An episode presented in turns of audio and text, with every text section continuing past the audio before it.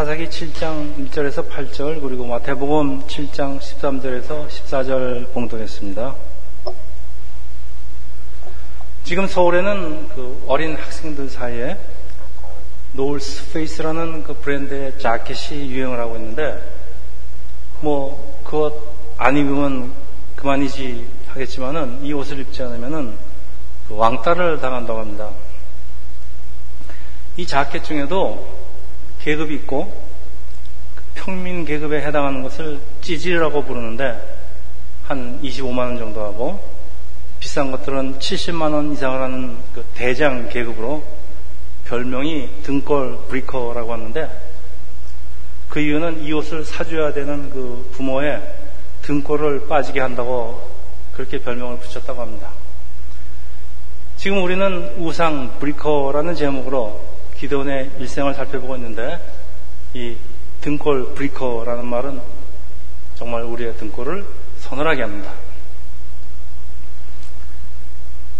4.19 학생운동 등 그 참으로 그 많은 젊은 학생들의 희생을 치르고 아주 힘들게 건설한 그 대한민국의 민주주의인데 모든 사람이 그 평등한 민주주의 국가에서 지금은 어른부터 어린 학생이들까지 다시 계급을 만들고 있다는 말씀인데 이 옷을 입지 못한 학생은 노비, 그 다음에 찌질이를 입는 사람은 평민, 그리고 등골 브레이커를 입을 수 있는 학생은 대장급인 양반. 도대체 이거 왜들, 왜들 이럴까요? 뭐가 잘못되고 하고 있습니다. 무엇이 잘못되고 있을까요? 크리스천은 세상의 소금과 빛이라고 하는데 한국에 천만 명이 넘는 이 크리스천들 다 무엇하고 있는 것일까요? 교회는 무엇을 가르치고 있게 이렇게 어른은 물론 어린 아이들까지 썩어져 가고 있는 그런 것일까요? 자, 그 힌트를 오늘 본문에서 좀 찾을 수도 있을 것 같아요. 우리 같이 살펴보는 시간을 갖겠습니다. 우리 세상교회 예배에 참석은 하지 않지만은 우리 CD하고 웹사이트를 통해서 우리 세상교회에서 선포되는 말씀을 정기적으로 들으시는 적지 않은 분들이 있는데 가끔 전화도 해주시고 격려 말씀도 주시기도 합니다. 보통 CD 끝부분에 새로운 찬양곡을 되도록이면 많이 소개하려고 하는데 지난 설교 그 가시나무 새는 그 가시나무 새라는 그 원곡자의 노래를 다운받아서 널라 하는데 그 여의치가 않아서 다른 가수들이 부른 그 곡을 들어봤는데 그 어느 누구도 원작자의 마음에 와닿게 부르는 가수는 없고 어떤 가수는 화가 나서 도저히 그 들을 수가 없을 정도로 편곡을 했습니다. 제가 처음엔 한번 들려드리려고 했는데 차마 들려드릴 수가 없어서 생략하겠습니다. 만약에 그 내가 원곡자라면은 곡을 쓴 사람이라면 그렇게 내가 쓴 곡을 그 망친 가수, 가수를 그냥 둘 것 같지는 않습니다. 저도 성미, 성지가 고약할 때는 꽤 고약합니다. 노래를 부를 때도 우리가 노래를 부를 때도 사실 기교보다는 그 곡이 담고 있는 정신, 그걸 잘 표현하는 것이 더 중요한 것은 물론인데, 특히 찬양을 할 때는 이런 정신은 더 강조가 됩니다. 세상 가수들이 그 상업적으로 부르는 찬양은 차마 들을 수가 없는 건 그들이 부르는 찬양에는 이 하나님에 대한 그 사랑과 그 예배가 없기 때문입니다. 그래서 하나님께서는 음악의 능숙도보다는 우리의 그 중심을 보시고 찬양을 받으시는데 우리가 찬양하면서 왜 때로는 우리가 찬양한 사람이 은혜를 받게 된 경우가 많이 있는데 그거는 받으시는 분은 하나님이시지만은 오히려 찬양을 드리는 사람에게 그 은혜라는 좋은 점수로 돌려주시기 때문입니다. 제가 이런 말씀을 드리는 그 이유는 제가 설교를 준비하면서 문득 만약 우리가 하나님의 말씀을 이런 식으로 망쳐버린다면 하나님께서는 얼마나 화가 나실까 하는 생각이 들면서 성경을 작사 작곡하신 분은 하나님이시고 목사들은 하나님께서 쓰시는 곡을 마치 가수가 악보를 보고 노래하듯이 사람들에게 들려주는 거 아닐까 그런 생각이 들었습니다. 그 설교자의 그 신학 그리고 설교자가 살아온 그 인생이라는 그 렌즈를 통해서 하나님의 말씀을 읽고 소화를 해서 그것을 노래로 여러분한테 불러드리는 것인데 만일 그 렌즈가 투명하지 못하면은 당연히 하나님의 말씀은 왜곡될 수밖에 없습니다. 그리고 설교자의 그 바람직하지 않은 그 의도와 또 욕심에다가 거기다가 청중까지 의식하는 편곡이 더해진다면은 그 원작자의 의도와는 완전히 반대가 되는 노래를 부를 수도 있을 것인데 하나님 말씀에 대한 이런 왜곡된 해석은 듣는 사람들에게는 독이 될 수가 있습니다. 목사가 가진 분노를 또 세상적인 욕심을 그리고 허황된 바램을 이 말씀에다 섞는다면은 우리는 독을 먹을 것이고 반대로 그 말씀에 하나님께로부터 오는 은혜와 감사가 녹아 있다면은 우리는 하나님의 사랑을 은혜를 먹게 될 것입니다. 그래서 그 누구도 성경에 써 있는 하나님의 그 은혜를 100% 전달할 수 있는 사람은 물론 없습니다. 그래도 최선을 다해야 한다는 생각으로 많은 시간을 들여서 설교를 준비하지만은 과연 얼마나 하나님의 말씀을 올바로 전하고 있는지 사실 두려운 말씀을 금할 수가 없습니다. 자, 이 기도원과 300용사 우리 성경을 모르는 사람들도 다 잘 아는 이야기로 이들은 언제부턴가 한국 크리스찬들의 그 롤 모델이 되어버린 것 같습니다. 여러분 많이 들었죠? 기도원과 삼백용사. 그 지난 시간에는 우리 기도원을 영웅으로 만드는 것을 살펴보았는데 사람들은 기도원에 이어서 이 삼백용사도 영웅으로 만들고 어떻게 하면은 나도 이 300명 안에 들어갈 수 있는가에 초점을 맞춰왔습니다. 자, 우리 창세기부터 지금 사사기를 재검토하면서 적지 않은 부분들이 잘못 해석되어 온 것을 발견하는데 이 기도원과 300명사도 우리 재해석이 필요하다고 생각합니다. 지난 시간 우리는 기도원이 용사가 아니라는 걸 살펴보았는데 이 300명은 어떤가요? 과연 세상에 말하는 그런 용서일까요? 오늘의 숙제입니다. 자, 무엇보다도 먼저서 이 전쟁, 이 가나안 전쟁, 성격을 확실히 하는 것이 중요한데 사사기에서 일어나는 전쟁의 배경은 단순한 가나안 정복 전쟁이 아니라고 제가 여러 번 말씀드렸습니다. 이스라엘이 가나안으로 들어와서 가나안의 풍요함에 마음을 뺏기고 가나안의 우상과 하나님을 같이 섬기다 보니까 어느새 하나님을 잊어버리게 됩니다.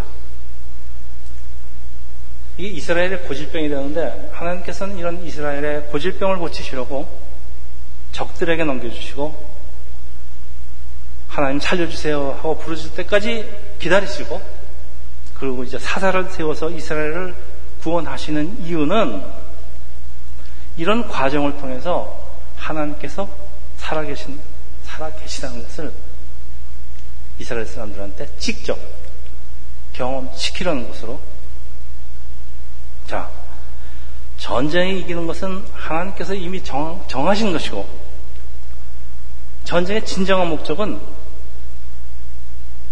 하나님의 능력을 사람들에게 보여주시는 것이라는 아주 대전제를 놓치면 안 됩니다. 자, 이런 상황에서 사람의 능력은 전쟁의 승패의 변수로 끼어 들어갈 틈은 티끌만치도 없다는 것입니다. 따라서 오늘 본문을 읽을 때 이걸 염두에 두지 않으면 잘못된 해석이 나올 수밖에 없습니다. 이 점을 마음에 두시고 오늘 제 말씀을 들어주시기 바랍니다. 그리고 2절을 우리 2절을 같이 읽겠습니다. 2절 여호와께서 기도원에게 이르시되 너를 따르는 백성이 너무 많은즉 내가 그들의 손에 미디안 사람을 넘겨주지 아니하리니 이는 이스라엘이 나를 거슬러 스스로 자랑하기를 내 손이 나를 보냈다 할까 함이라.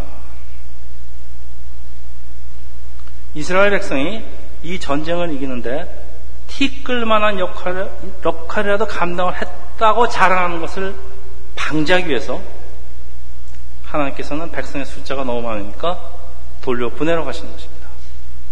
그래서 3절 제가 읽겠습니다. 이제 너는 백성의 귀에 외쳐 이르기를 누구든지 두려워 떠는 자는 길라산을 떠나 돌아가라 하시니 이에 돌아간 백성이 2만 2천 명 남은 자가 만 명이었더라. 신명기 20장 8절에 보면요. 두려워서 마음이 허약한 자는 집으로 돌아갈지니 그의 형제들의 마음도 그와 같이 낙심될까 하노라. 라고 하듯이 사실 이런 사람은 차라리 없는 것만 못하기 때문에 돌려보내는 것은 뭐 납득할 수 있지만은 지금 미디안 연합군은 13명, 5천 명의 낙타까지 있는데 싸우겠다고 모인 이스라엘 은 3만 2천 명. 자, 4대 1로 압도적으로 적은 숫자입니다. 4대 1의 싸움을 하게 될 것을 알게 된 사람들이 두려워하는 것은 세상에 뭐 전쟁을 앞두고 두려워하지 않는 사람이 어디 있겠습니까? 너무나 당연하고 사실 돌아가라고 하는데 아, 4대 1 싸움 하려고 보니까 아, 아니에요. 사실 돌아가는 사람이 우리 현명한 생각을 가진 사람입니다. 이럴 때는 보통 하나님께서 사사들로 하여금 그 지도자로 하여금 백성들의 용기를 북돋아주고 사람들을 잡아두는 것이 상식인데 하나님께서는 일부러 핑계를 만들어서 사람을 돌려보내는 데는 분명한 의도가 있습니다.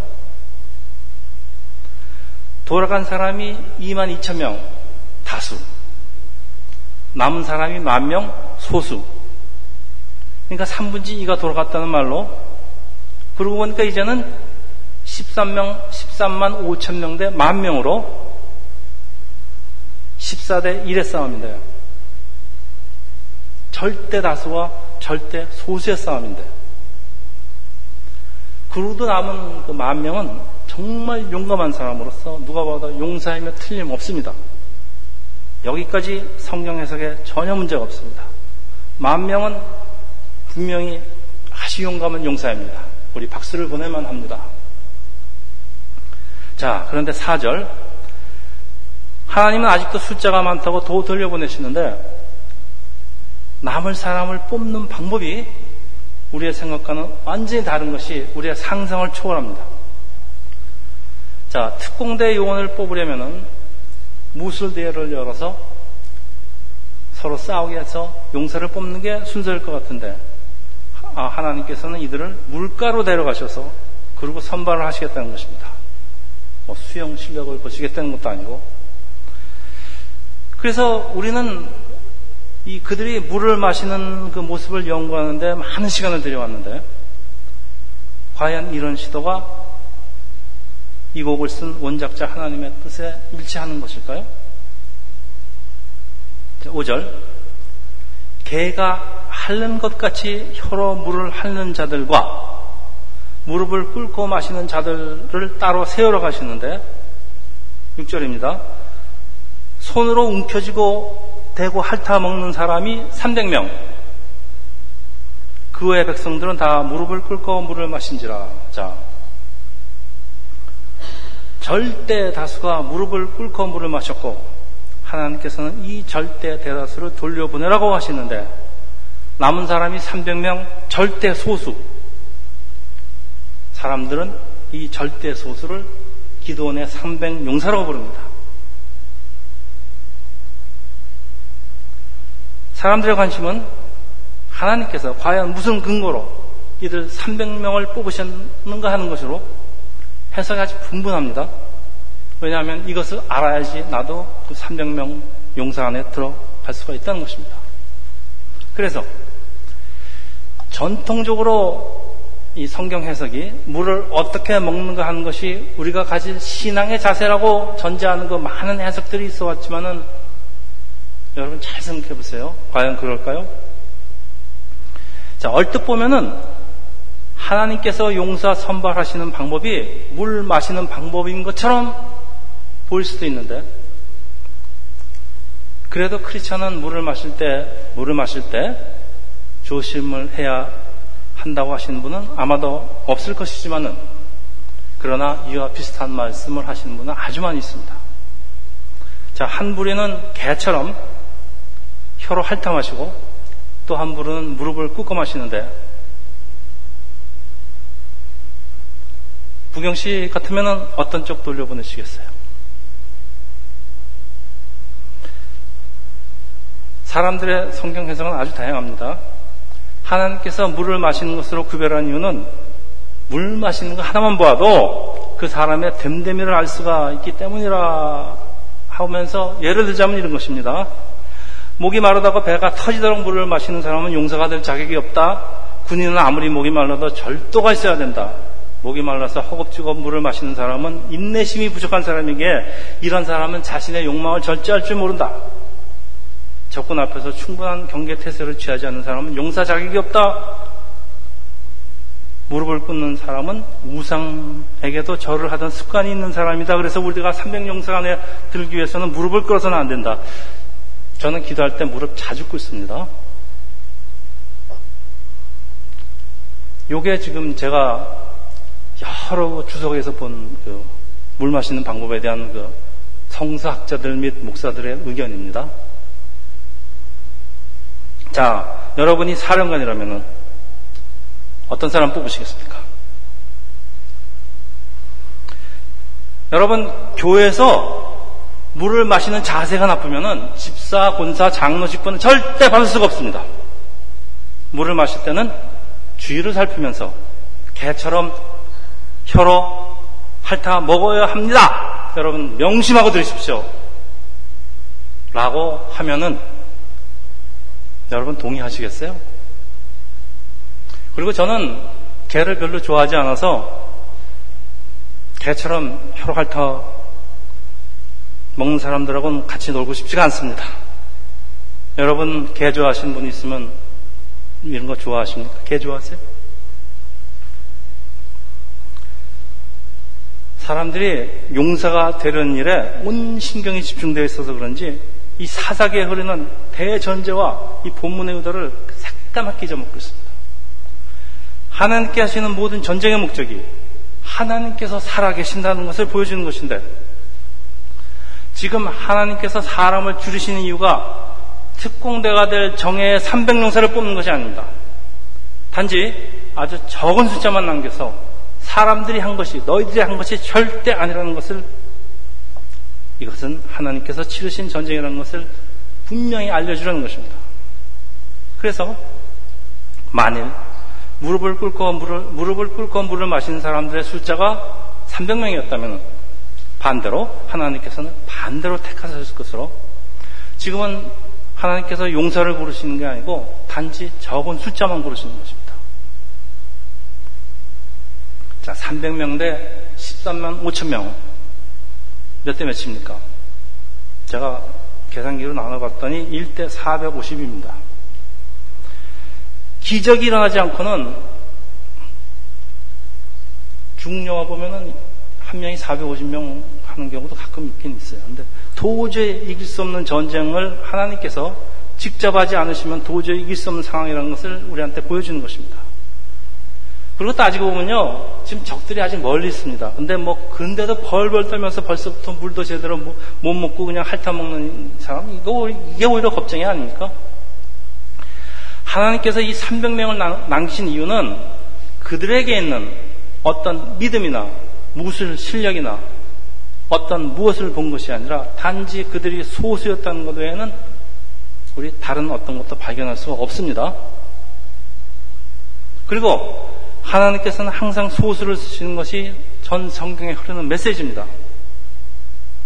그렇다고 아무 소수나 쓰는 것은 아니고 두려워서 벌벌 떨면서 집에 돌아가겠다는 사람은 그냥 돌려보내십니다. 그래서 두려워하지 않고 남은 용사 만 명, 용사 틀림없지만은 그 중에서 선발된 300명은 그들이 그냥 소수라 선발한 것이지 이들에게 무슨 1대 450의 그 특공대 용사 중에 용사의 자격이 있어서 뽑은 것은 절대 아니라는 얘기입니다. 우리는 오늘 본문에서 우리가 300명 안에 드는 것은 딱 두 가지 조건이 있다는 것을 발견합니다. 첫째, 두려워하지 말 것. 둘째, 적은 쪽으로 붙을 것. 어떤 사람이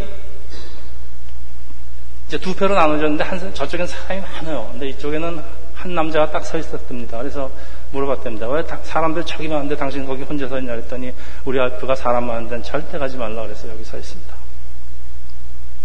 다시 말해서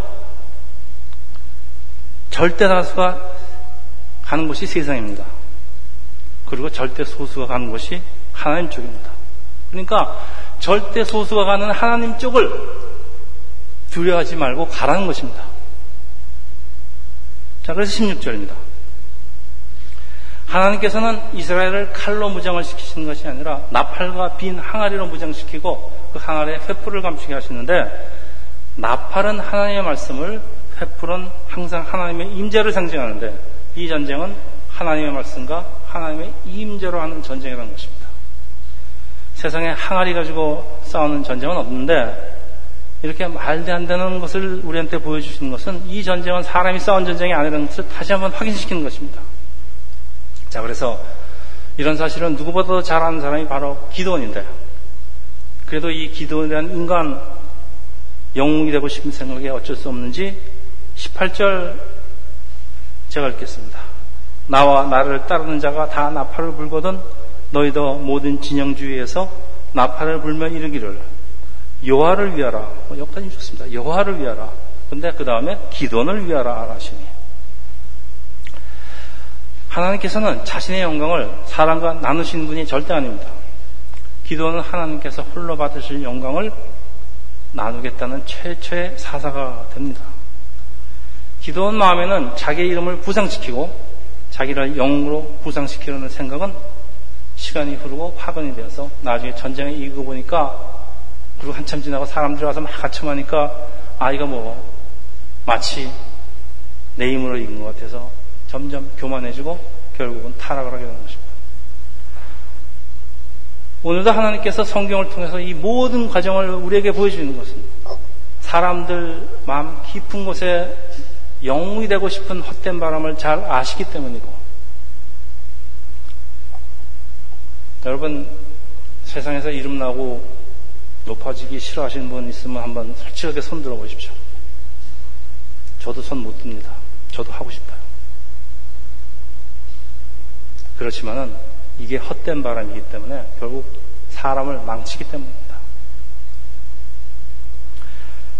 그 TV 채널 4에 그 The Voice라는 음악 프로가 있는데 네 명의 코치가 각각 12명의 팀원을 뽑는데 우리나라에서 하는 그 스타 탄생 비슷한 것 같은데 누가 먼저 했는지 저는 모르겠습니다.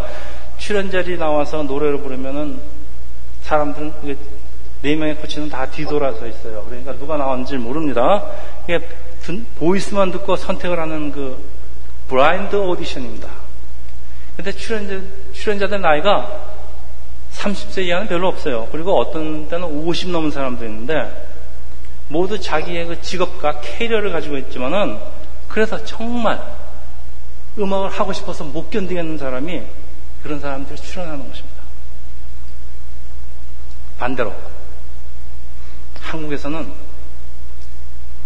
어린아이부터 청소년일까지 그 수많은 사람들이 연예인 되겠다고 대기 중이라고 합니다. 뭐 몇십만 명이 대기 중이라고 그래요. 가수가 연기자가 되게 되는 것도 자기에게 뭐 특별한 탤런트가 있어서 그것이 자기의 그 평생의 직업을 하겠다는 것도 아니고 시작은 뭐 가수라든 아나운서라든 뭘로 하든 상관이 없고 단지 연예인만 돼서 돈 많이 벌고 유명해지겠다는 것이로 그래서 뭐 한국 사람들 붙이는 거 많죠. 국민 가수, 뭐 국민 여, 배우, 여동생, 요정, 영웅, 뭐 자격과 재질 있는 사람이 그러면 무슨 문제가 있겠습니까? 당연히 해야죠. 뭐 가수가 뭐 하면 안 되는 직업입니까? 그러나 특별한 재능도 없어 보이는 사람들이 헛된 바람에 사로잡혀서 그 어린 나이에 뭐 8살부터 시작해요. 그 나이에 마땅히 해야 될 공부는 아예 집어 집어 성형 수술은 이건 기본이고 그 춤 춤이라는 게 무슨 뭐, 그 정식으로 뭐 사교 댄스도 아니고 이상하게 뭐 허리 비트는 그런 춤들. 그 다음에 노래 연습으로 세월을 보내고 있는데, 극히, 극히 일부가 어찌어찌해서 소위 성공이라는 것을 한다고 해도 그 자리가를 지킨다는 것이 결코 쉬운 일이 아닌 것이 우리 뉴스에 자주 보지 않습니까? 그 프레셔를 감당하지 못하고 심지어 목숨을 버리는 사태 꽤 많이 일어나고 있습니다. 우리 잘 보고 있지 않습니까? 이 모든 것이 헛된 바람인데, 이제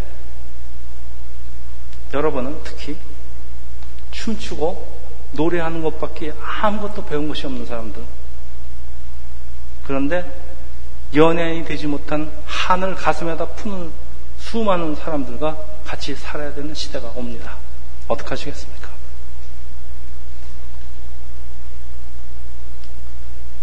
세상은 영웅이 되려는 사람들로 꽉 차 있습니다. 왜 세상이 이렇게 되었는 것일까요? 예수께서 말씀하십니다. 하나님의 나라에서 처음이 되려면 세상에서 나중이 되어야 한답니다. 삶에 모라를 심어주는 것이 교회가 할 사명인데 교회가 오히려 뭐 기도원과 삼백용사 뭐 이러면서 영웅주의, 명품 인생 뭐 붙이고 있습니다. 이런 영웅주의는 교회, 특히 한국교회 아주 깊이 침투해 와서 사람들의 생각은 아주 쓰레기가 되는데 엄청난 돈 들여서 큰 교회 짓고 이거 내가 졌다 그러고 자랑이 나면 어쩌겠다는 겁니까?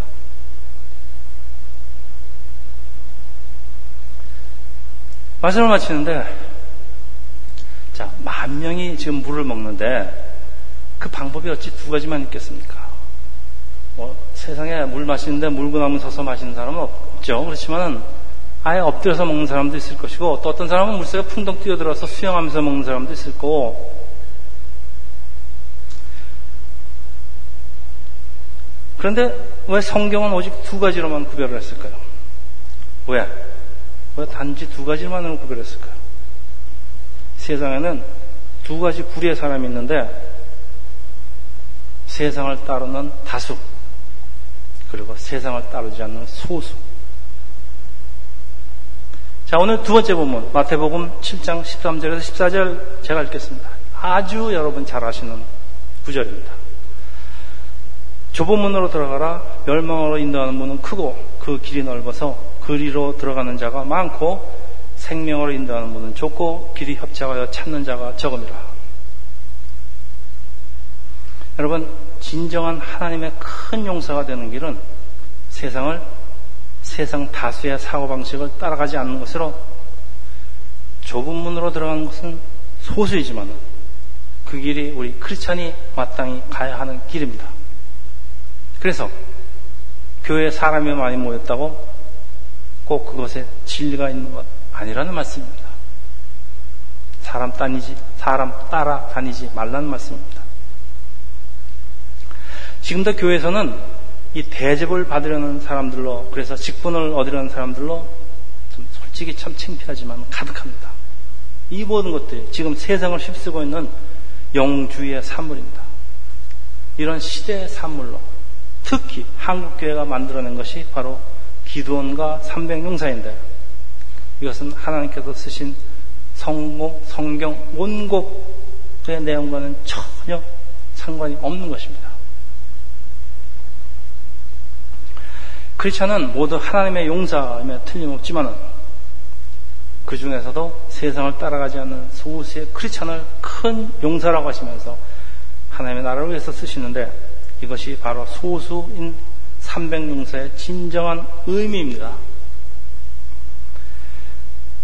하나님께서 우리의 믿음의 조상 아브라함을 택하신 이유도 아브라함이 소수 그리고 평범한 사람이라 택하셨습니다. 예수님 제자들 어부, 공부 못한 사람, 모두 평범한 사람들로서 지금도 예수께서는 예수께서는 명품 이기를 거부하는 소수의 사람들, 그러나 하나님의 말씀을 진심으로 따르기를 원하는 소수의 크리스천을 찾으시는 거 잊지 마시기 바랍니다. 찬송가 324장, 323장 부름받아 나선 이 몸. 이름 없이 빛도 없이 감사하며 섬기리라. 자, 이것이 부르심을 받은 우리 성도들이 하나님 나라를 위해서 사는 모습입니다.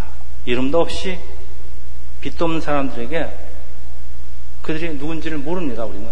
그렇지만 그들은 보이지 않는 곳에서, 선교지에서, 소록도에서, 이들의 도움을 필요하는 수많은 곳에서 진정한 섬김과 사랑을 실천하면서 이름도 없이 빛도 없이 살아갑니다. 세상의 갈채는 왕처럼 군림하는 사람의 것이지만은 그래서 사람들은 세상에서도 그리고 교회 안에서도 내 이름을 세우고 300용사 안에 들어가 보려고 하지만은 하나님의 갈채는 이렇게 이름도 없이 빛도 없이 섬기는 사람한테 쏟아집니다.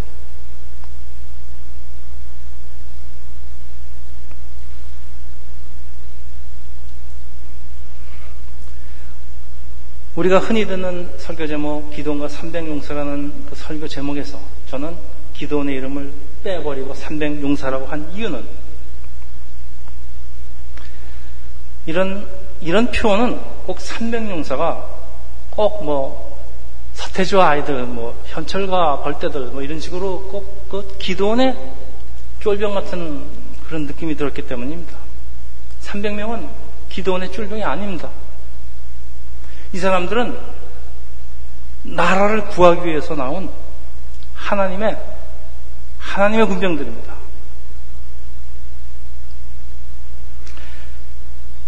그래서 기도원도 300용사도 영웅이 아니라 우리 같이 그냥 평범한 소세 사람들입니다. 세상에 소수의 사람들이 교회에 출석을 하고 그 중에서도 소수의 사람만이 하나님을 알고 하나님과 같이 숨을 쉬고 하나님의 말씀을 따르고 살아갑니다. 그리고 하나님께서 이들을 진정한 용사라고 부르시고 박수를 보내주시고